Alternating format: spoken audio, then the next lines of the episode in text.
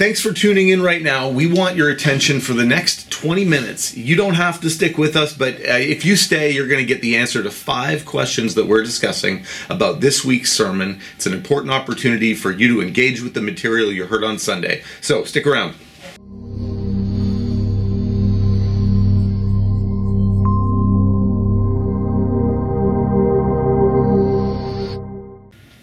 Morning. Good this is the. Heat and Light podcast. You have entered into the very first episode of the New Testament. We have been Finally made it. traveling through the 66 books of the Bible. Uh, got through to Malachi a couple weeks ago. Uh, Pastor Bob did an excellent message last week about how the Old Testament relates to the New Testament, the law and the covenants, that kind of thing. It was very good. So, Pastor Bob, now we're jumping in to the book of Matthew. Tell us a little bit about how you approached it and what we're going to do today. Well, we're into the gospel, so I'm looking at Matthew as one of the gospels, Mm-hmm. and I think it's important for people just to know a little bit about why are there four uh, essential biographies of Jesus, and uh, you know Matthew's the first, but it's in the context of gospel literature. And um, I just wanted to say that, that Matthew is the first of the synoptic gospels, which summarize the life of Jesus. Um, it- scholars aren't inclined to call it a biography because it's a special type of biography. It's gospel literature. And so Matthew, Mark, and Luke uh, each have a portrait of Christ, and in some cases it seems like there's contradictions, uh, but but they are um, not contradictions, just different ways of looking at Jesus, and we can understand that even with modern um, news newscasting. But the Gospel of John is in a category all by himself. It's it's just the Gospel of John. It's not synoptic. It's theological. Um, having said that, let's get into Matthew and um, just talk about five discourses. That's what we did for Math for the Gospel of Matthew. Rather than look at one passage, um, I thought there are five distinct discourses recorded in Matthew from Jesus uh, that make Matthew fairly unique. And I also made a little summer uh, comparison uh, with the Gospel of Matthew and the, The the, Torah, the, Yeah. the five books of the uh, Old Testament. Um, each of which, in the Old Testament, the books of Moses, prepare people for life in the covenant. You you did uh, have a comparison, and I maybe I didn't pick this up. Maybe you can just correct me. Was there a thematic linking between each of the books and the five discourses, or was it simply the the five division? Uh, I made a link. I'm not sure it was in the mind of Matthew, but I think the whole theme of Matthew is Jesus Christ as the King. Okay. And so the discourses have to do with what is life like in the kingdom. Just like in the Torah, the five books of Moses, um, it described life in the covenant, the And- old covenant. And that's an important distinction because what we see Jesus talking about when he was in his life, uh, speaking and teaching, was proclaiming the kingdom. So the gospel really was the message of the rule and reign of God uh, coming through Jesus as the Messiah, the Messianic King. So, and that's that's kind of important because when we only think of gospel in sort of uh, salvation language, right. uh, soteriological language to get technical there for a second, but we we maybe miss something about just the basic notion is when we're speaking about Jesus to other people, we're saying there's a kingdom, Jesus is the king, God is in charge, and we need to submit into that kingdom, and that brings us the greatest joy. Yeah, and the discourses just describe what what the um, subject of Christ lives like. What what is distinct about him. So let's just. Um, my questions basically come out of those five discourses. Okay, Five so I'll ask you Yeah. Mm-hmm. the first one and we'll go from there. Why does Jesus say it is a blessed thing to be hungry and poor? Are the poor more just, more justified, more good in a sense, Mm-hmm. of, to use terrible English, than the wealthy? This is the Sermon on the Mount. Mm-hmm. Okay, so I just took the one concept in the Sermon on the Mount where Jesus said, "Blessed are the poor in spirit." But the whole of the Sermon on the Yeah. Mount is often sort of a, a proclamation of this upside down Yeah. kingdom. This sense that that what the earth sees as valuable, the kingdom of God sees as worthless, and then elevates what the mm-hmm. world sees as worthless. Mm-hmm. And I think what Jesus is, I know what Jesus is saying here. He's not saying that there's anything uh, meritorious about being poor. There's mm-hmm. not, nothing good about being poor. No, because in the Psalms and Proverbs and much of the Old Testament, we have righteous poor and unrighteous poor, as well as we have righteous rich and unrighteous rich. So when Jesus talks about poverty here, it's the poor in spirit.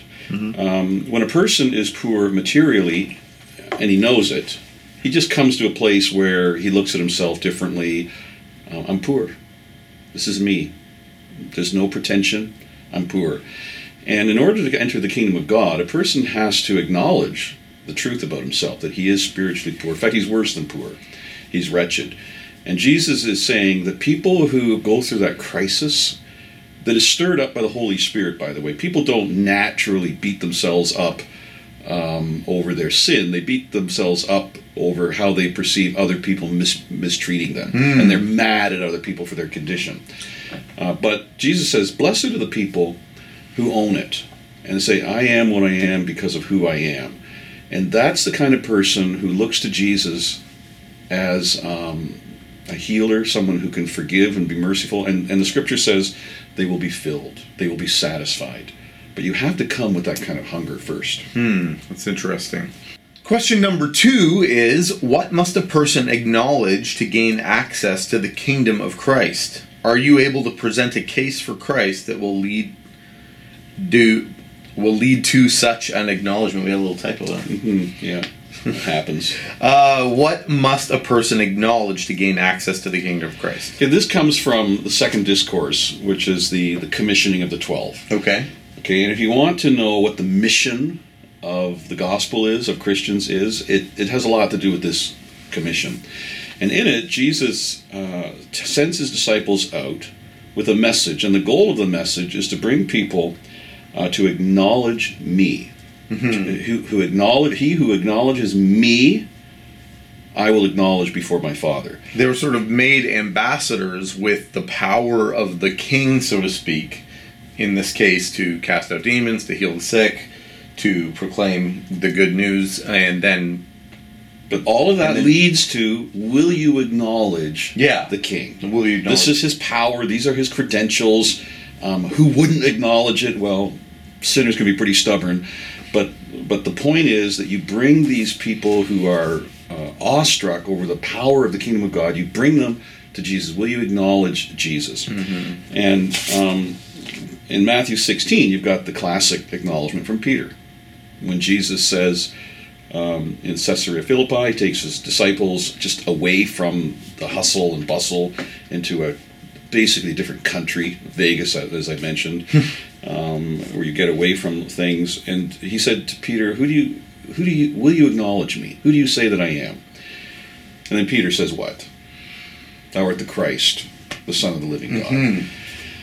Uh, which is a which is a very loaded statement. Thou the Christ. Well, the Christ, according to the all the prophecies in the Old Testament that speak about Christ, Jesus, Peter said, "You're Him." ac- according to scriptures, and you're the Son of the living God, which is something that might not have been as clear to a Jew in that century studying uh, the prophecies concerning Christ. The Jews didn't necessarily believe that the Christ would be the unique Son of God, but it is true. in a clear way. I mean, we have some ideas of that in Daniel and things of that nature, but yeah, but it certainly was not the closest idea. Remember, their idea of the Christ was primarily a, a messianic king like David. So they're expecting the same kind of thing as we Yeah. had with David. But they overlooked a, a lot of this prophecies, and uh, it was there. Mm-hmm.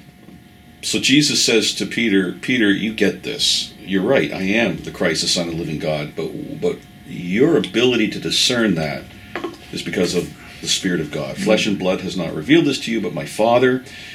And so when someone acknowledges Christ truly, not just as a historical figure, but they acknowledge him truly, is to acknowledge who he really is and all the implications that God, the eternal God, came down, was born of a woman, lived his life, did everything that the Christ would do. Uh, if you acknowledge Christ really and truly, you're going to kneel and surrender your life to him. Mhm, and that requires a work of the Holy Spirit in the life of that person. Um, which which I'm just I just want to in a pastoral sense encourage our people that that you want to fit into this paradigm of, of missional living people to live in such a way to explain the, the the universe, if you will, creation, in such a way that you bring people to Jesus. That's our work. Mhm. We're, we're to interpret creation in such a way that people acknowledge Jesus. And you, you, you have to find a way to do that. You cannot ignore the commission that is on our life to bring people to Jesus. And that's where speaking plainly as Christians really comes in key. If you believe and interpret the world with a Christian worldview, speak freely to your friends and neighbors about how you are believing and interpreting the world rather than let them make statements that have their interpretation of the world and you never bother saying, you know, that's interesting, but as a Christian, I believe this is what's going on. Um, People often in our in our diverse uh, society, I know we struggle with Christians being not treated fairly, but often if you're sitting down with a friend who's your friend, and you say, as a Christian, this is what I believe. Nine times out of ten, they're actually not going to come at you with a stick. They're going to hear unless you you're, out. unless you're an idiot. It, no, unless you're an idiot, right? And and this is an opportunity for you to be winsome, for you to be Mhm. plain spoken, Exactly. and for you to just simply say what you really believe. Don't hide it because they actually know that you disagree with them, but you don't respect them enough to just tell them up front why. That creates more division than being yeah, up front. Be honest. So, the question number uh, three we have here is that we're discussing the significance of selling all to obtain the treasure of the kingdom citizenship. Isn't the gospel free? Now, so you're referring to the third discourse here, which you categorized as. Um, uh, in found in 1345 treasures of the kingdom subject all these parables that talk about getting something of infinite value why don't you tell us more about that Yeah, I think not only does it describe how we come into the kingdom of God, but how we value the kingdom of God. In, in this story, Jesus is saying, if you find something of great value, more worth more than what you have, um, lowball the owner. You know, uh, give everything you've got in exchange for something worth far more. And it's it's it's kind of sneaky how in, in Middle Eastern you know culture how you would pull something like that off and jesus is just simply describing the way things really were in those days so if, if i for instance i found in your backyard uh, something uh, I was like, what did you Sea- find in my backyard? A Dead Sea Scroll. Okay. I find it in there, then I'm going to say, okay, Nathan, can I buy your property? I'll give you. a you might even give me a really good price knowing that what's there is worth more. so much more So you know, I mean, that's anyway. Um, so Jesus is saying that's the way it is with the kingdom of God. You by stumble the way across don't do business with this guy. You stumble across you stumble across something and you say this is this is amazing. I, i'm going to give everything i've got. I'm going to in exchange for this. Hmm. and jesus says you need to see the kingdom of god that way. As something that is uh, worth all of your idols all of your toys all of your dreams lock stock and barrel you want it more than anything else Amen. And that's like that's what is encapsulated in the idea of death to self. You know, last night, just to give you a practical example, I'm putting my kids to bed. They're just getting a little wild. And I am come by it honestly I am yeah. And I am sick of parenting. And and I was starting to get grouchy and I had to say to them, you know what guys, I, I don't want I like my life to be peaceful. Mhm. Uh, and the reason I'm getting frustrated and angry with you is because you're messing with my peace. yeah And my response to them is anger because I'm offended, not care because I want them to know how to behave themselves and and and serve those around them. I'm more interested in them serving me. And so I had to kind of confess this and then move on and, and, and came to the word together. You know, it, seems silly, but but mm-hmm. we don't realize how often we're operating out of a sense of I need to be served rather than some righteous moral desire to see the world around us to become a better place. And what what Jesus is saying here is that not only do you do you at the initial encounter choose Christ above everything else, but that you continue to appreciate the value of Christ. You've got him now. Um, don't hide him under a bushel or put him in a warehouse somewhere, but uh, constantly be overwhelmed at the score that you made in coming to Jesus is incredible value. And and what happens so often is that Christians uh, devalue once they're in, they devalue the kingdom Yeah. and they begin to live like what you just said uh, by a different standard. And uh, we, we just need to constantly remind ourselves that when we have Jesus and, and passport in the kingdom of God, uh, we've got something to sing about. I'm gonna I'm gonna throw my brother here a bone. I'd rather have Jesus than silver or gold. I'd rather have Jesus than riches untold. I'd rather have Jesus, and I don't know the words. Da, da, da, than to be the king of a vast domain, or be held in sin's dread sway. I'd rather have Jesus than anything this world affords. To me, I can't remember all the lyrics, but it's a great song, and I started a little higher than. Great song. But uh, song. that's what we do here at Morning Star. We, we sing the, the old hymns randomly. I'm just giving it Okay, it. now, number four. Question number four. Question number four What is the key to the experience of unity of the kingdom of Christ? Okay, in this parable, in this parable, Jesus talks about um, a slave who owed an unpayable amount, an unpayable amount. He was forgiven, happily forgiven. He goes out and he meets a friend or someone in his orbit that owes him a, a, just a small amount. And the spirit of generosity has quickly left him, and now he looks at this guy and says, You better pay me everything that you owe, or I'll put you in jail. Okay, and when the, the first master heard about that, he comes to the guy and says, I I don't understand this. I, I forgave you a fortune. Mm-hmm. How is it possible that you can not translate that into a similar generosity to your friend? Here's the deal this is unacceptable. And uh, he kind of withdraws everything, throws the guy out. The end is a terrible ending for the guy. Um, and the point of the parable is that Jesus says, My people need to be distinguished by um, an overwhelming sense of having been forgiven much. And consequently, when people in the family offend us, and that's inevitable, Yes. when they offend us and the seeds of schism are there, division are there, because that's that's what happens when I get offended. I, I separate. Uh, but instead of that happening, what happens is that we've said, "Oh, this is crazy. I we have been for, I have been forgiven so much.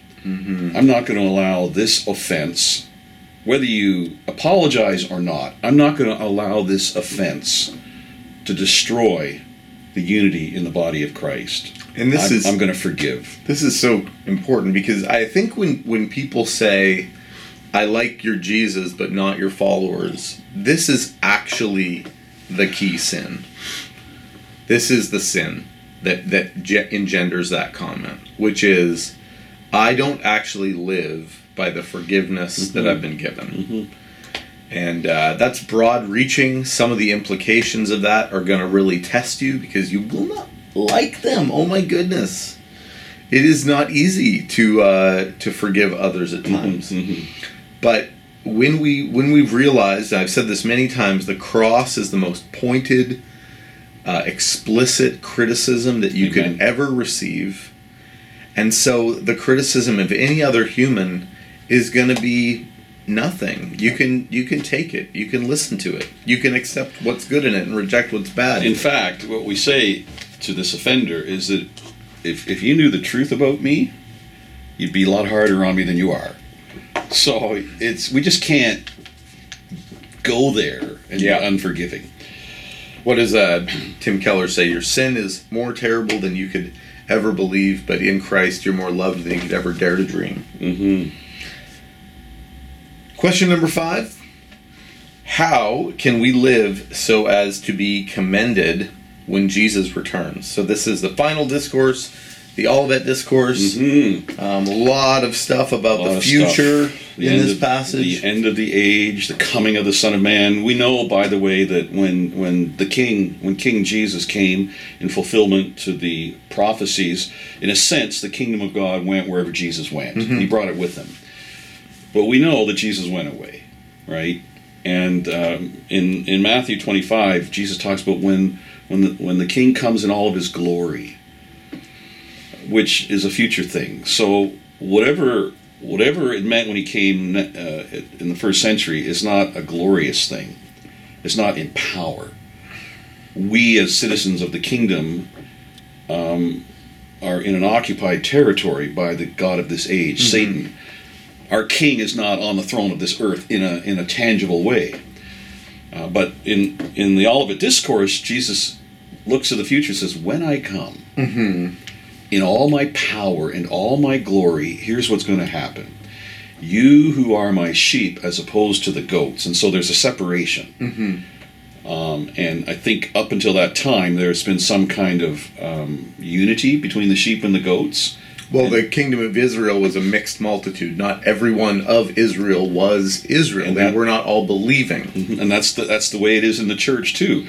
Uh, we've got a lot of things that we tolerate wittingly or unwittingly, and Jesus says, "When I come back, I'm going to separate that. And to the goats, they go into eternal perdition. To my sheep, I'm going to say, Blessed are you. Um, you, when I was hungry, you fed me. When I was um, sick, you you visited me. When I was in prison, so on." He says all of this, and they said, "When did we?" when did we t- see you and do all that? When you did it to the least of these, my brothers, Hmm. you did it to me. And so I- I think what is being said here is that the reward of the king's subjects um, is not so much because of the good things that we did. The good things that we do to our brothers issue out of an experience, a genuine experience of rebirth with the king, so that we love the things that the king loves. And the king loves his own. Now, we need to get this very clear. This is not saying that, that people who are altruistic are going to be commended by Jesus. Hmm. It's saying that the, the Jesus people, the covenant people, the born again people, the children of the living God people who have acknowledged Jesus, express that through a uh, a genuine love for the brothers. By this shall all men know that you are my disciples if you have love one for another. It's not to say that we don't love godless people. God loves the world, but there is a, a an entirely different love that we have for people in the family of God simply because of Jesus. Yes. And so Jesus is saying, those are the ones who I will say enter into the joy of the Lord. Um, and this is the uh, the reward of the king's subject is basically heaven and all of the fulfillment of the prophecies concerning the kingdom of God. Well, that is our discussion for today. We are so glad you joined with us. Uh, wanted to keep it a little bit shorter for you, and hopefully, this can be something you watch right to the end. So, thanks so much for joining us at the Heat and Light podcast, and we'll see you next week. Have a great one. Bye bye. Bye.